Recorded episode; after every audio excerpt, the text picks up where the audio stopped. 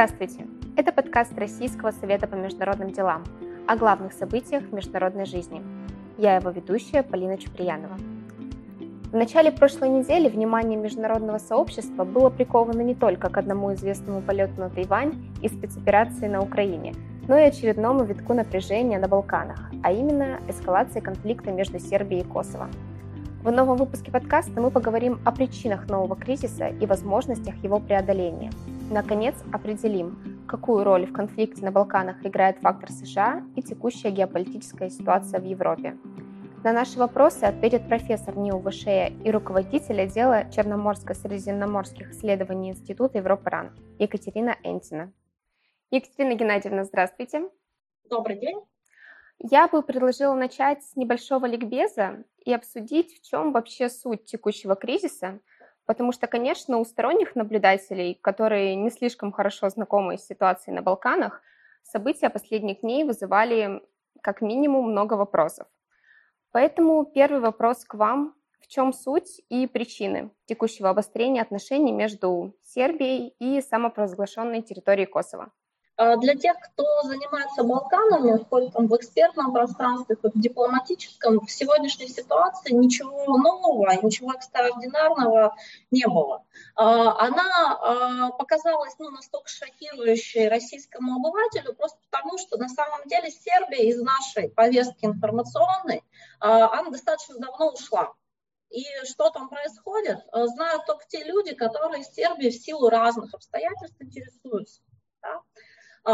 Сейчас, после того, как началась российская СВО на Украине, Белград не присоединился к антироссийским санкциям, интерес с точки зрения медиа, с точки зрения средств массовой информации, он возрос, и, соответственно, все, что стало происходить во внутриполитическом поле в Сербии и по периметру ее границ, оно просочилось в наше информационное пространство во всей своей красе.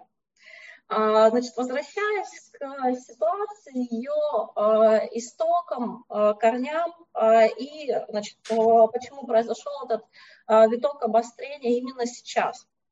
Как мы помним, в 2008 году Приштина в одностороннем порядке провозгласила независимость от Белграда. Ее признал несколько десятков стран мира, включая большую часть стран Европейского Союза, хотя не все, 5 стран не признают по-прежнему. И, соответственно, признали Соединенные Штаты независимость. Это создало условия, когда в тот момент и в той геополитической ситуации в мире политическому руководству в Белграде стало ясно, что в чистом виде продолжать борьбу за непризнание независимости Приштины и не продолжать никакого дальнейшего диалога с Приштиной будет означать только то, что сербское население края, оно будет окончательно вытеснено. Сербы начали искать разные способы, как гарантировать сербскому населению края в прямом и переносном смысле безопасность. В целом переговоры между Белградом и Приштиной исторически с момента после бомбардировки Югославии силами НАТО, они проходили под эгидой Организации Объединенных Наций. В 2010 году, поскольку весь регион стремился, отчасти продолжает и сейчас стремиться вступить в Европейский Союз, было принято решение, и это решение было принято самостоятельно Белградом, без какого-то лишнего давления, перевести эти переговоры под крыло Европейского Союза. Из 2010 года они шли под крылом Европейского Союза, Европейский Союз придумал такую хитрую схему. Значит, поскольку мы тоже знаем, что Европейский Союз – это поклонники институциональных схем, институционализма в чистом виде, они решили, что оптимальным будет вести технический диалог между сторонами по разным техническим бытовым вопросам функционирования Косово. И когда определенный прогресс по этим вопросам будет достигнут, уже перейти к политическому диалогу, который, собственно, и будет решать окончательный статус Косово и Метохии. При этом отдельно стоит отметить, что в Брюсселе, по большому счету, никогда других вариантов иных, кроме того, что Белград признает независимость в конечном итоге, при тех или иных условиях не рассматривали. Хотя официально это практически никогда не декларировалось, называлось диалогом о нормализации отношений. В 2013 году, соответственно, вот перешли как раз к политическому диалогу, подписав соглашение о нормализации отношений, по которому кучу всего обязались сделать сербы, кучу всего обязались сделать косовары. Для понимания сегодняшнего момента ключевым является то, что косовары по этому соглашению обязывались не препятствовать созданию сообщества сербских муниципалитетов, ну, то есть определенного сербского самоуправления. До этого в 2011 году в рамках технического вот этого диалога по техническим вопросам было подписано соглашение о том, как функционируют как раз автомобильные номерные знаки и как обращаются с личными документами, поскольку ну, номерные знаки – это отдельный вопрос, скорее как бы вопрос о сборах налогов, да, и просто как бы таком бюрократическом функционировании. То понятно, что паспорта – это в том числе и политически чувствительный вопрос. А тогда было какое соглашение достигнуто? Была достигнута договоренность о том, что на переходный период закрепляется параллельный режим функционирования того и другого. То есть автомобильные знаки могут быть с сербской регистрацией на Косовскую Митровицу с буквами КМ, могут быть с регистрацией на Приштину с буквами КС.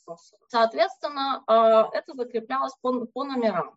По паспортам и личным документам также сохранялась ситуация, что имеет хождение то и другое, что жители сербские, Косово и Метохии, которые постоянно зарегистрированы в Косово и Метохии, могут езжать и выезжать на территорию края по внутренним документам. То есть у них, у нас, например, паспорта, да, а у них пластиковые карточки, называется личная карта. Вот как бы по вот этим картам они могут въезжать. Соответственно, те люди, которые сторонние по отношению к Косово и Метохии, здесь были разные на практике процедуры, в том числе старались, в принципе, как бы приезжать по паспортам, получая на погранпереходе вкладыш в паспорт о временном пребывании. Да.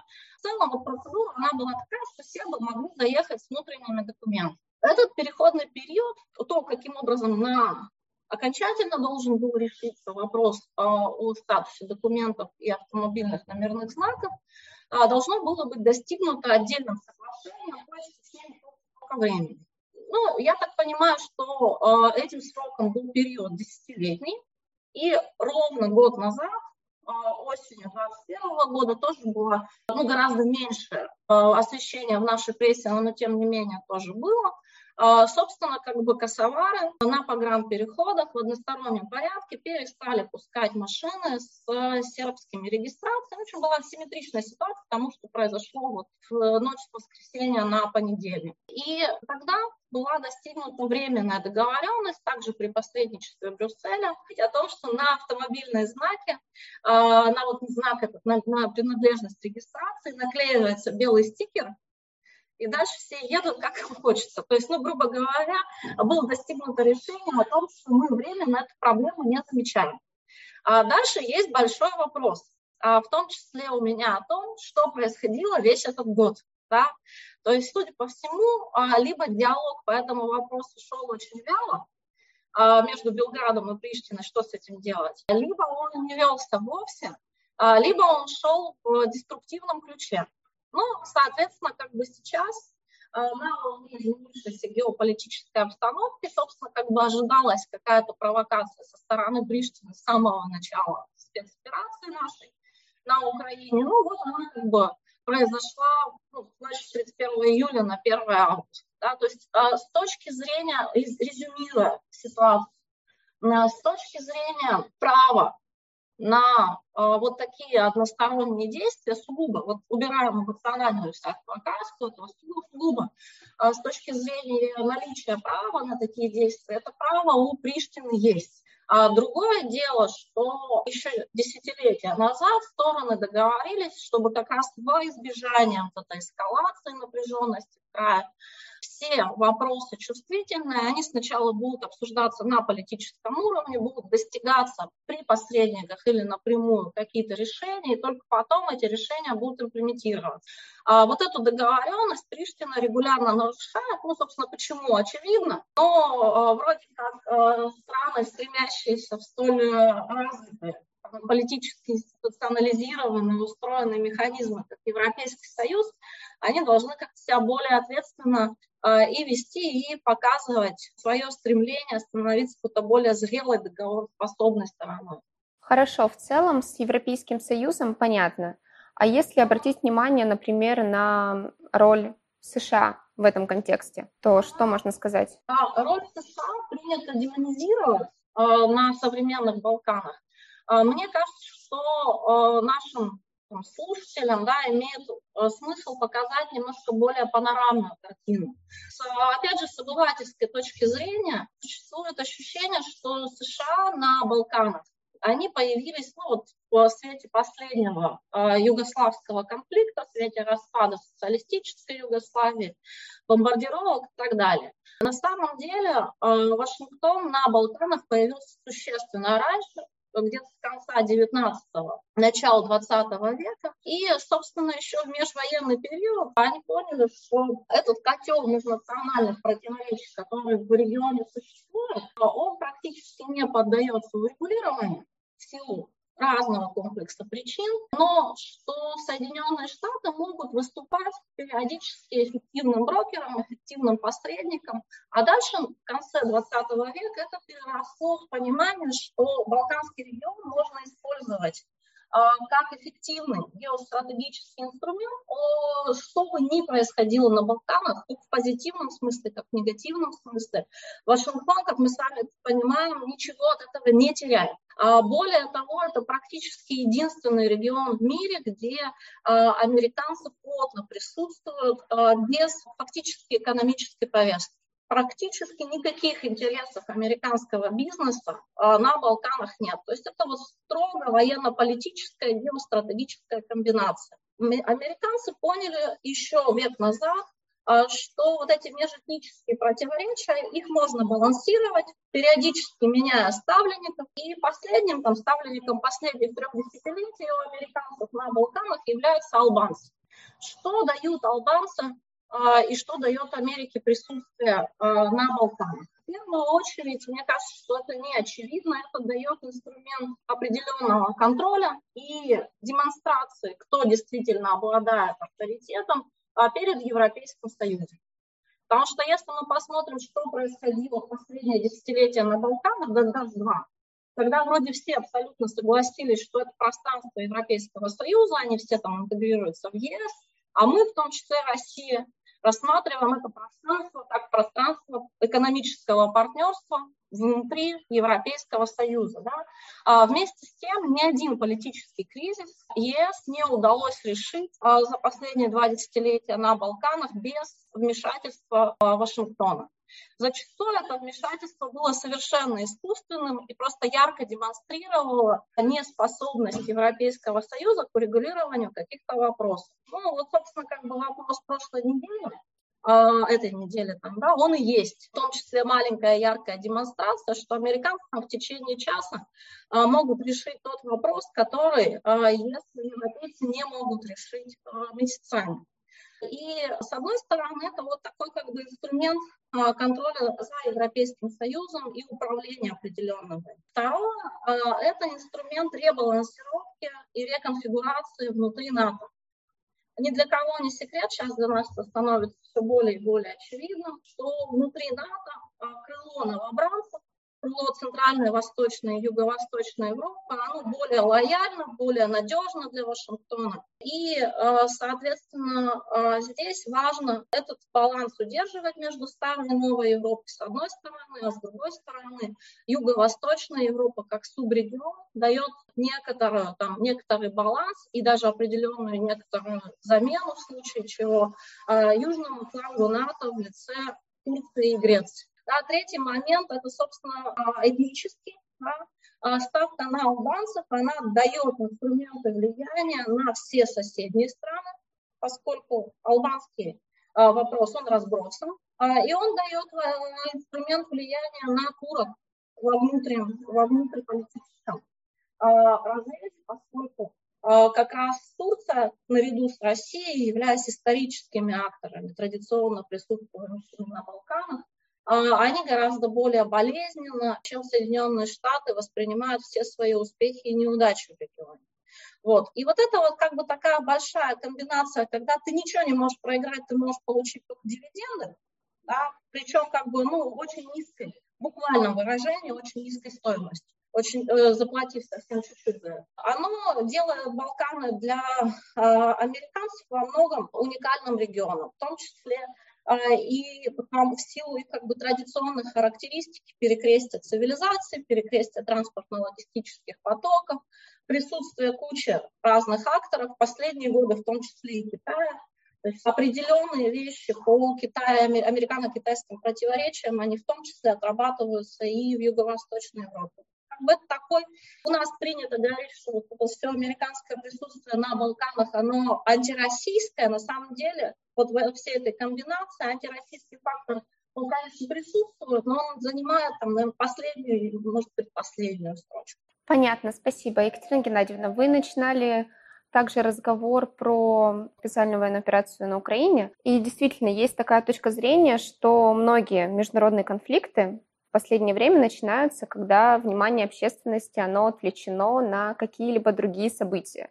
То есть, возможно, это позволяет инициаторам конфликта выиграть время, чтобы успеть добиться своих целей до того, как другие участники международных отношений сумеют скоординировать свою позицию по этому поводу и выработать единую реакцию. Можно ли рассматривать текущие события на Украине как триггер для обострения ситуации на Балканах? Вот как триггер в чистом виде, когда мы предполагаем, что все было более-менее нормально, а потом какой-то внешний инструмент он вдруг взял и подорвал ситуацию, нет.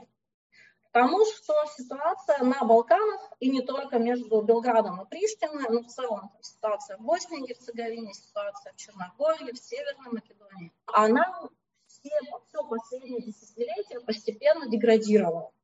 То есть вопросов нет. Был период довольно удачного Европейского Союза в смысле примирения, в смысле как бы такого, ну, целенаправленного движения всех стран региона в сторону Брюсселя. Он был в нулевые годы, да, потом по вполне очевидным причинам, поскольку как бы, внимание было отвлечено Брюсселя и на глобальный финансово-экономический кризис, и на внутренние проблемы, кризис суверенной задолженности. Это существенно сократило тот финансовый ресурс, который ЕС мог вкидывать, выбрасывать в регион, с одной стороны.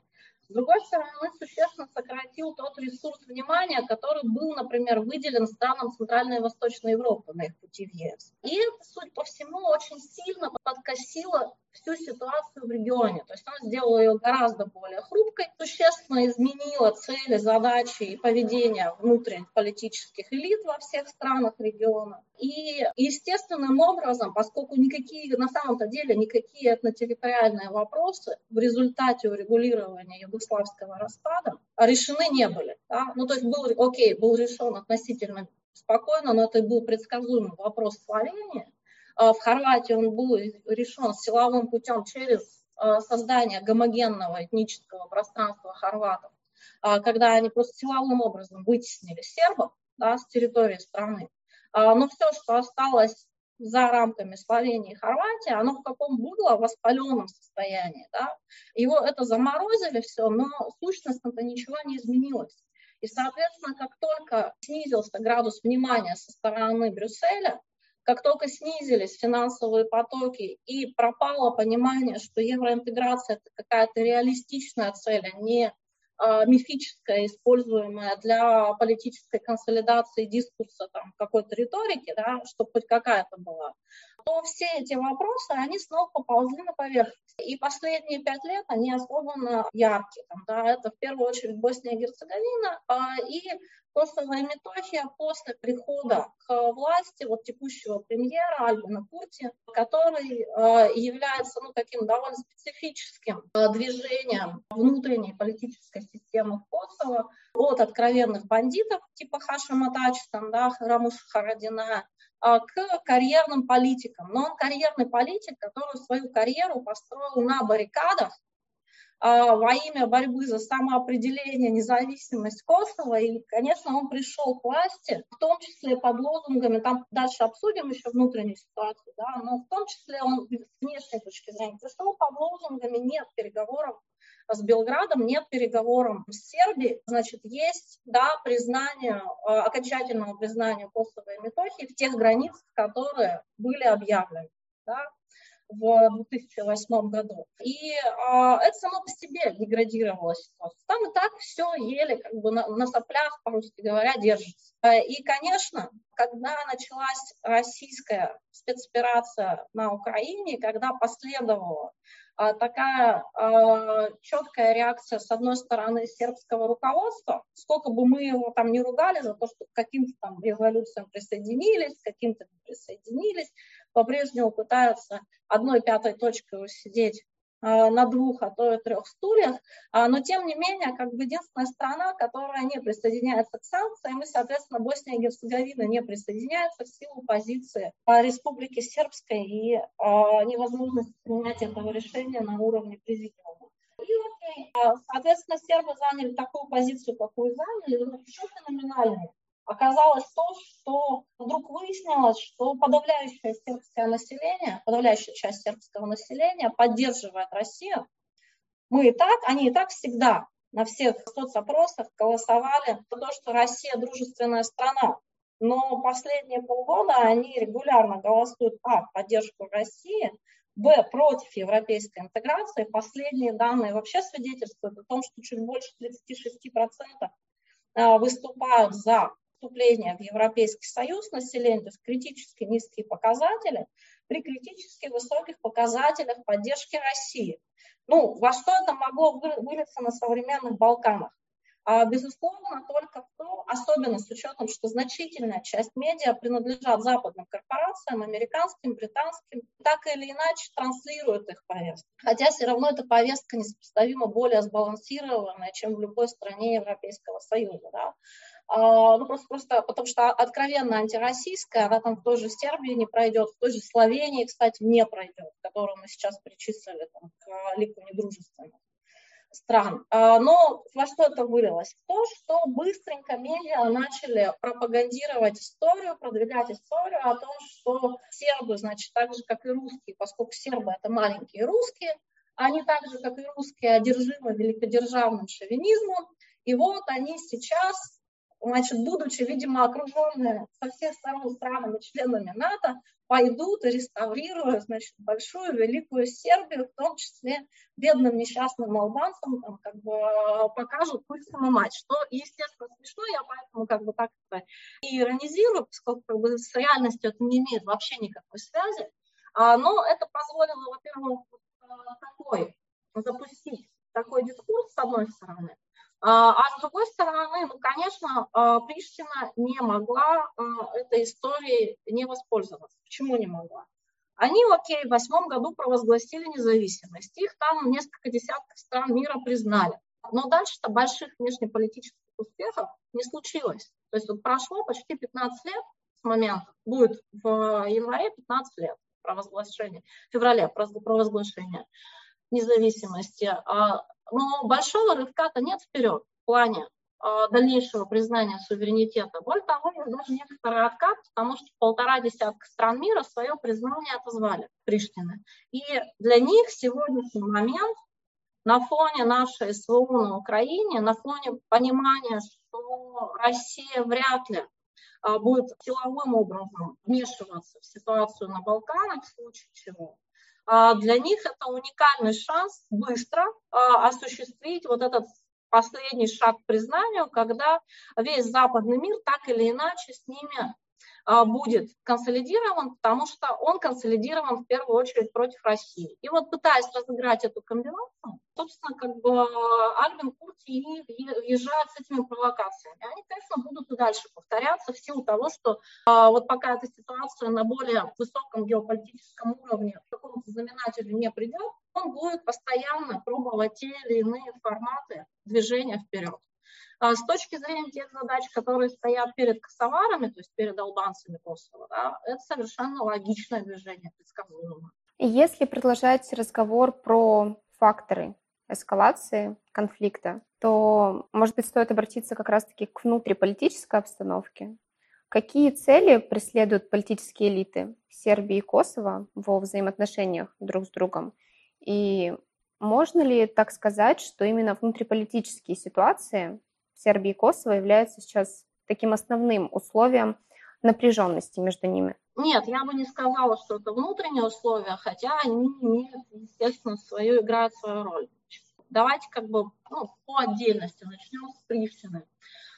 Если мы возьмем внутреннюю ситуацию в албанском мире Косово, что мы увидим? Мы увидим приход, соответственно, я уже рассказывала об этом, приход в 2020 году со второй попытки, первый раз ему не удалось удержать власть, там сложно в Приштине все правительства коалиционные, некоалиционным образом их сформировать нельзя, просто физически, технически не формируются. И, соответственно, они ни одно за последние 1,5 десятилетия свой срок не продержалось. То есть, там бесконечные внеочередные выборы. Но вот Курти удалось со второй попытки плотно относительно сесть в кресле. У него было по большому счету, два больших вопроса, с которыми в его предвыборной кампании, на фоне которых он и пришел. Первый, и он, кстати, существенно большую роль играет, это выравнивание социально-экономической ситуации и борьба с безработицей. Вторая, это как раз нет диалога с Белградом, борьба за признание так называемой Республики Косово в объявленных границах.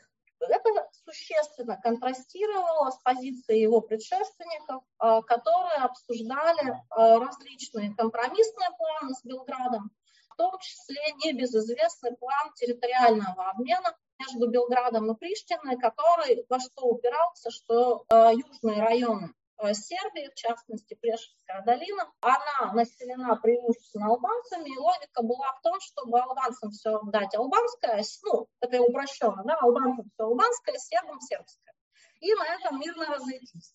Но, на фоне ухода из Белого дома Трампа буквально в последний момент это соглашение оно сорвалось. Дальше Курти, придя к власти, сказал, что никаких планов территориального обмена не будет. И, соответственно, с этой программой он живет. Сложность в чем? Что социально-экономическую ситуацию в Косово выровнять крайне сложно. Мы албанцев представляем себе как некоторая монолитная категория. Есть там албанцы, которые в разных республиках живут, но все они албанцы. И все они, строго говоря, заточены под идею Великой Албании. На самом деле не так. Да?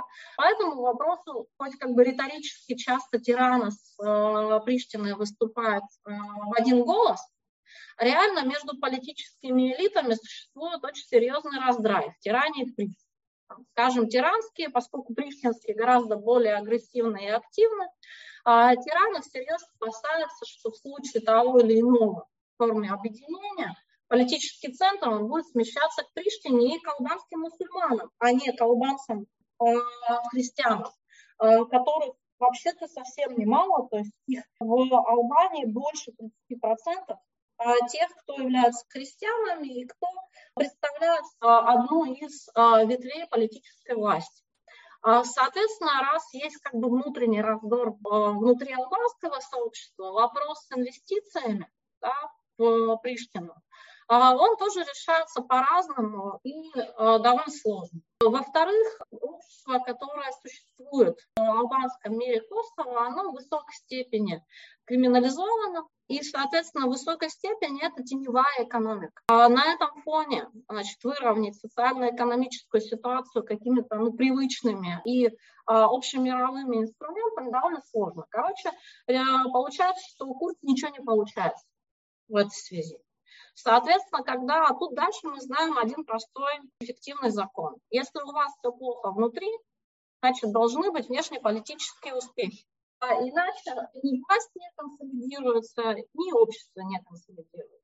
Соответственно, сделана ставка на внешнеполитический успех, что сейчас выглядит более реалистично, чем успех внутренний. Если мы возьмем сербов, то там вообще все сложно. Во-первых, на фоне этого возрождения России, которое сербы безусловно воспринимают, как бы они ни относились к факту самой, например, СВО, они это воспринимают как возрождение России, и это воспринимается в сугубо позитивном ключе. И это имеет фактически абсолютное измерение с точки зрения численности населения, которое так это воспринимает.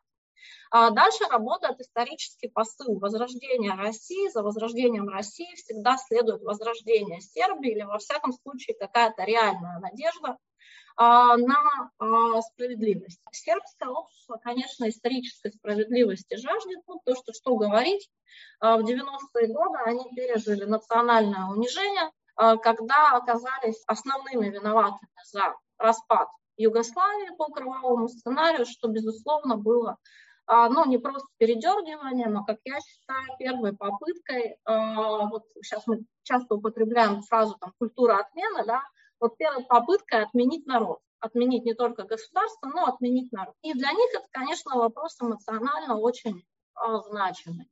Первый момент, соответственно, это выливается в те результаты соцопросов, которые выливаются, и бедный Вучич оказывается зажатый, просто зажатым со всех сторон. С одной стороны, значит, у него профит огромный от того, что последние годы он сотрудничал активно и с Берлином в двустороннем отношении экономическом, и с Брюсселем, и с Вашингтоном налажено, даже включая в предыдущем кабинете у Трампа, да, началась какая-то экономическая повестка. Сотрудничество с нами, сотрудничество с турками, сотрудничество с арабами, сотрудничество с китайцами.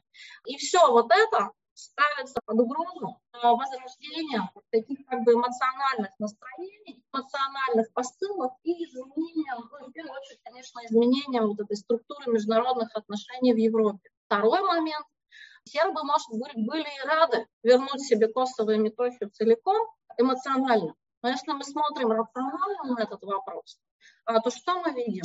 Подавляющее большинство населения края, свыше 90%, реально, 94-95% составляют албанцы. Ну, представь себе силовую операцию, что она будет означать? Она будет означать либо изгнание албанцев из края, либо этническую чистку.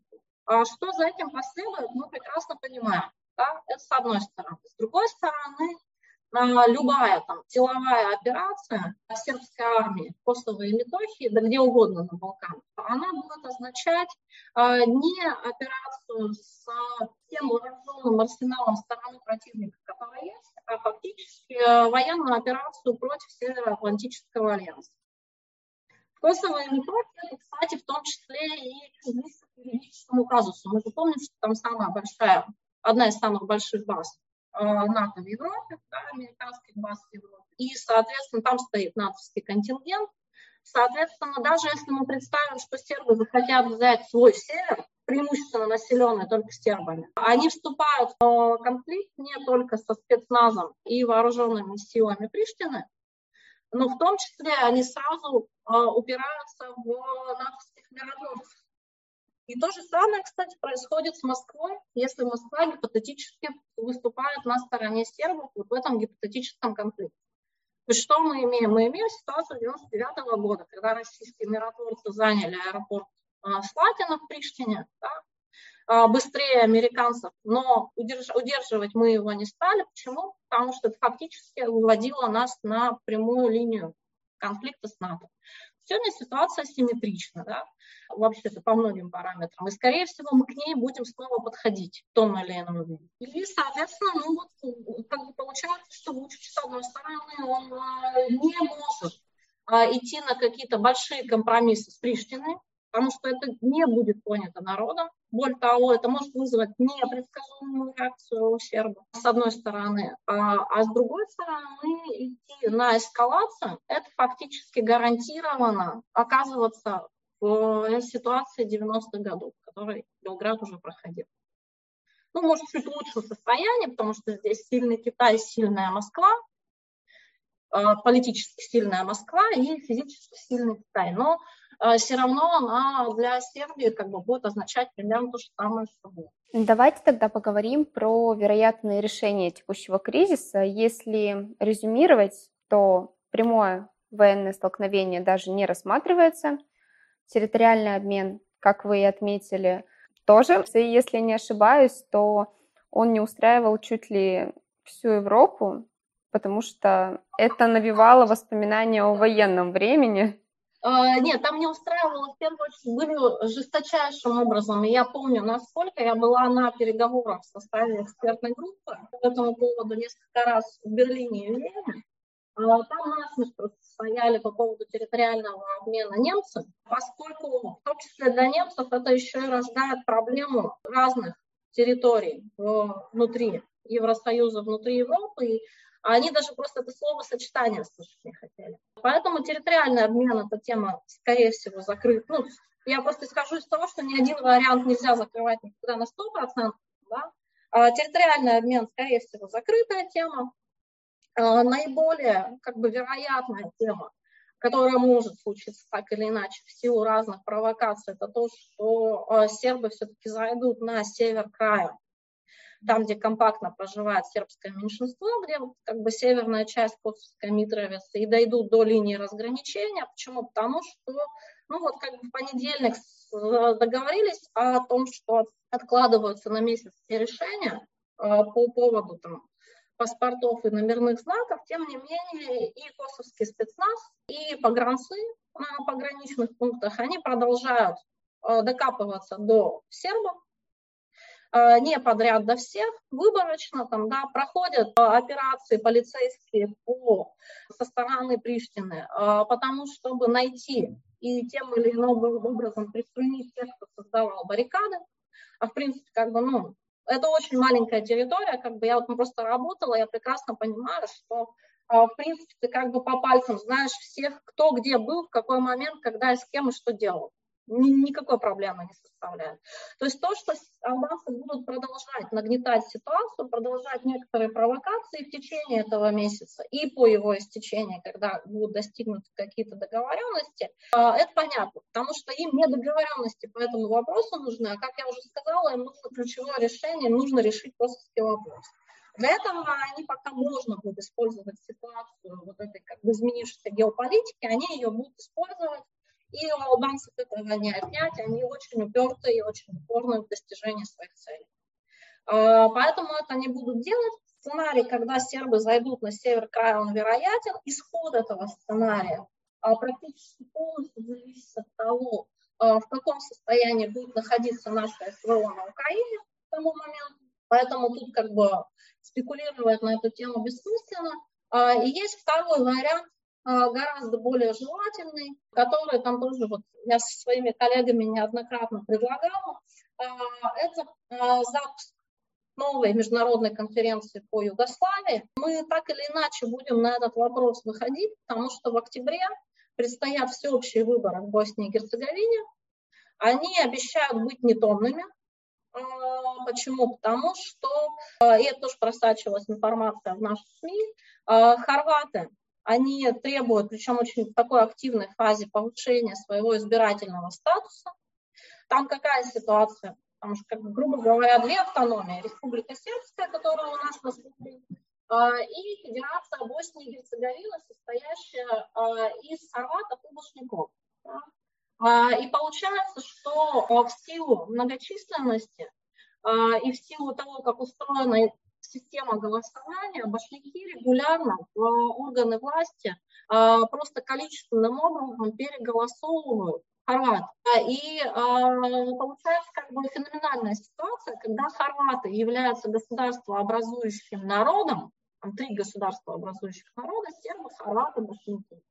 Но при этом с избирательной точки зрения их права реально ниже, чем сербов и башняков. И, значит, это все тлело-тлело, вот сейчас это тоже выползло на поверхность. И, судя по всему, и боснийские хорваты, и хорваты в Загребе получили некоторые гарантии того, что этот избирательный статус будет повышен. А это практически 100% означает, что будет меняться государственное устройство Боснии и Герцеговины. Западники, безусловно, хотят это сделать через упразднение Республики Сербской, к чему они стремятся уже с 1995 года с Дейтонских соглашений. Республика Сербская, как мы сами понимаем, это отдельный подкаст часов на 10, она делать не собирается, особенно в нынешних геополитических условиях, как бы где и рост национальных настроений там также наблюдается, особенно еще учитывая то, что Боснийские сербы, они, в принципе, гораздо более национально ориентированы, более взрывные, чем сербские. Поэтому, скорее всего, потребуется решение вопроса по Боснии и Герцеговине. Конечно, для нас, особенно для Москвы и для сербов, было бы очень выгодно это решать одним пакетом через разные размены. Этих разменов, как вариантов, множество. Есть несколько как раз с авторством у меня статей у вас на РСМД несколько лет назад по этому поводу. И вот эти вещи надо разыгрывать. Также этому способствует и ситуация в Македонии, которая там в общих чертах тоже связана с этническими противоречиями и завязана на албанский вопрос. По-хорошему, как бы, конечно, это надо решать пакетным решением, выходить на какое-то пакетное решение. Возможность участия Москвы, степень участия Москвы в этом пакетном решении, опять же, зависит от исхода СВО.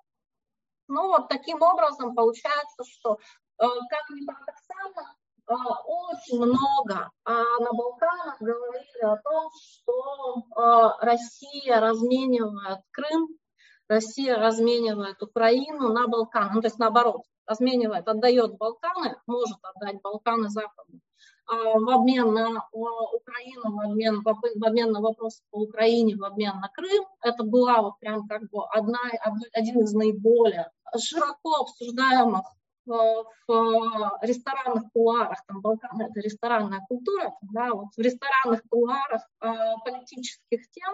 На самом деле же все выглядит наоборот. То есть сейчас наши позиции на Балканах кажутся как никогда сокращенными, но именно позитивный исход нашей СВО, он позволяет развернуть и балканский вопрос, и сербский вопрос под другим углом, ну и, соответственно, наше присутствие на Балканах. Такой парадокс, когда на карту, конечно, поставлено очень много. Екатерина Геннадьевна, спасибо вам большое. С нами сегодня была Екатерина Энтина, профессор НИУ ВШЭ и руководитель отдела черноморско-средиземноморских исследований Института Европы РАН.